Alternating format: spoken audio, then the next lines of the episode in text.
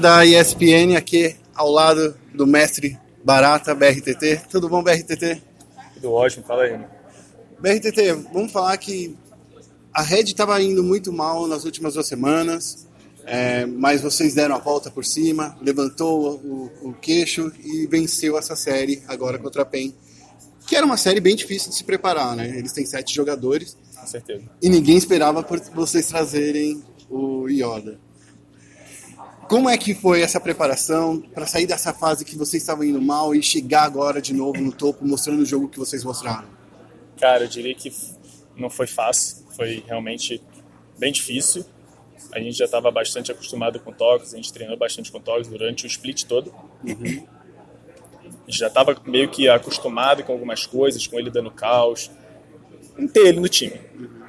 É, a gente, como você já falou, a gente tava, não estava vindo de de bons jogos no CBLOL.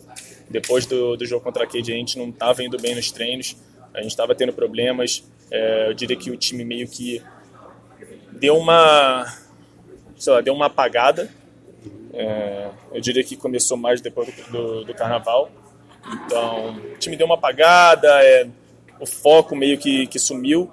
Só que a gente começou a fazer, conversar bastante, fazer conversas em, em grupo.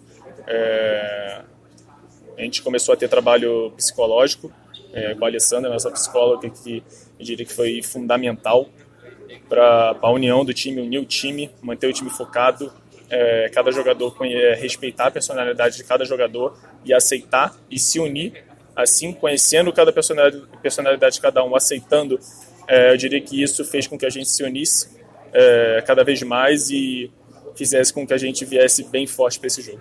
Vocês também surpreenderam a PEN porque ninguém esperava a chegada do, do Yoda, né? e é engraçado que era justamente nisso que eu falava assim, é muito difícil se preparar contra a PEN.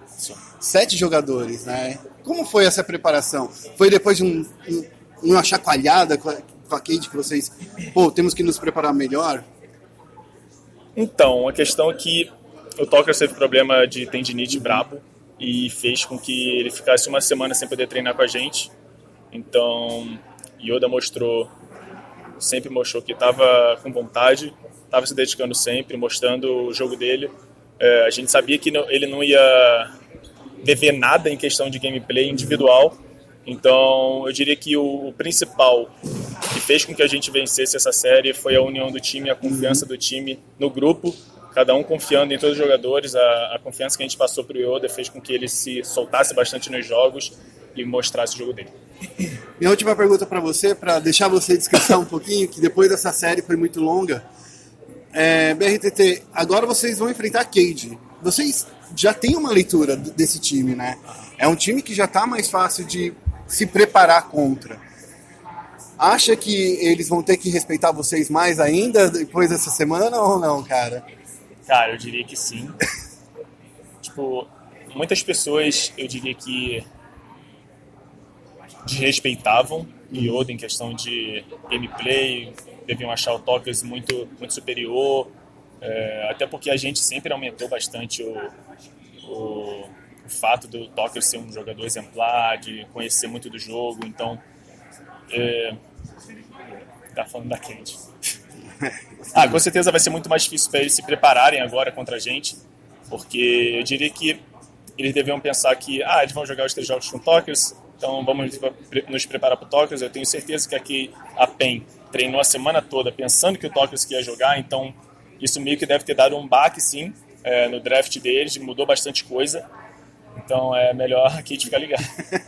BRTT, muito obrigado. Boa sorte é, lá em Recife, cara. Falou. Rodrigo Guerra, terminando aqui essa cobertura. Esporte é esporte. E se é esporte, tá na ESPN.